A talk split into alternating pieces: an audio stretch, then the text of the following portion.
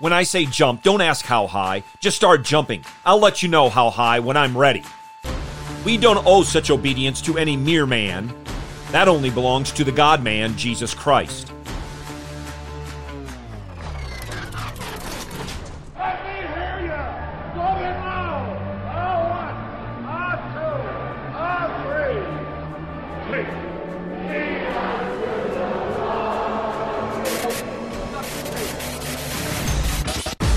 Welcome to In the Bullpen Up and Ready, a ministry of developing contenders.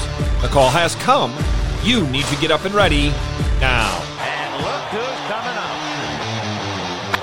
High fly ball into right field. She is gone. It is good that faith should precede reason, lest we seem to demand reasons from our Lord God in the same way that we might demand them of a man. Those words are from Ambrose of Milan. And we do not demand reasons from God.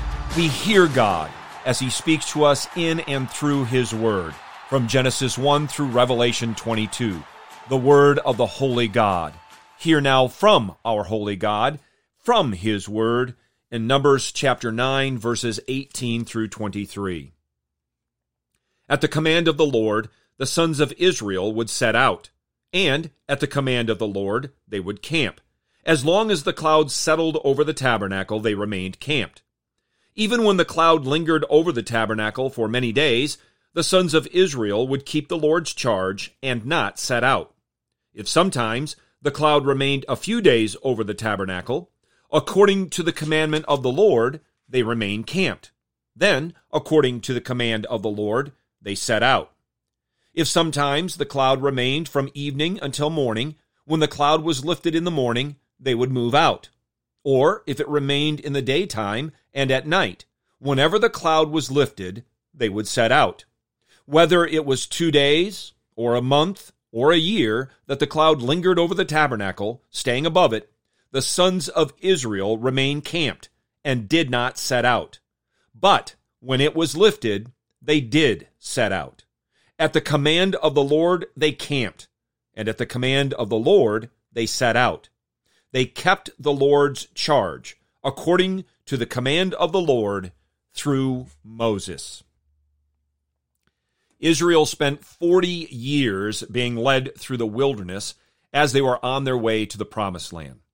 And we are told in this text, as well as in the final three verses of the book of Exodus, that the entire time the people stayed put or set out as and when God determined, when Yahweh commanded.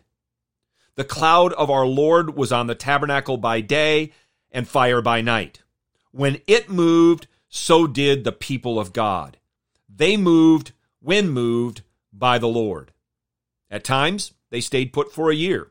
At other times, they moved after spending only a night. At the command of Father, Son, and Holy Spirit, they camped. At the command of the Lord, they set out. We are being led by God, led to the promised land. And as we journey through this life, that's where we're headed.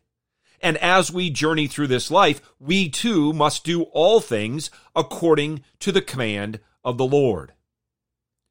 Have you ever encouraged others to ask this question? Is this a place I can take Jesus with me as I go? Now, I understand the intent behind such a question, but it's based on a faulty assumption. We are not leading Jesus anywhere. King Jesus is leading us by his word and by the Holy Spirit. The question we ought to ask is this Is this a place to which I am following Jesus as I go? Get your eyes up, fixed on Jesus, the author and perfecter of faith, and be ready to deny yourself, take up your cross, and follow him.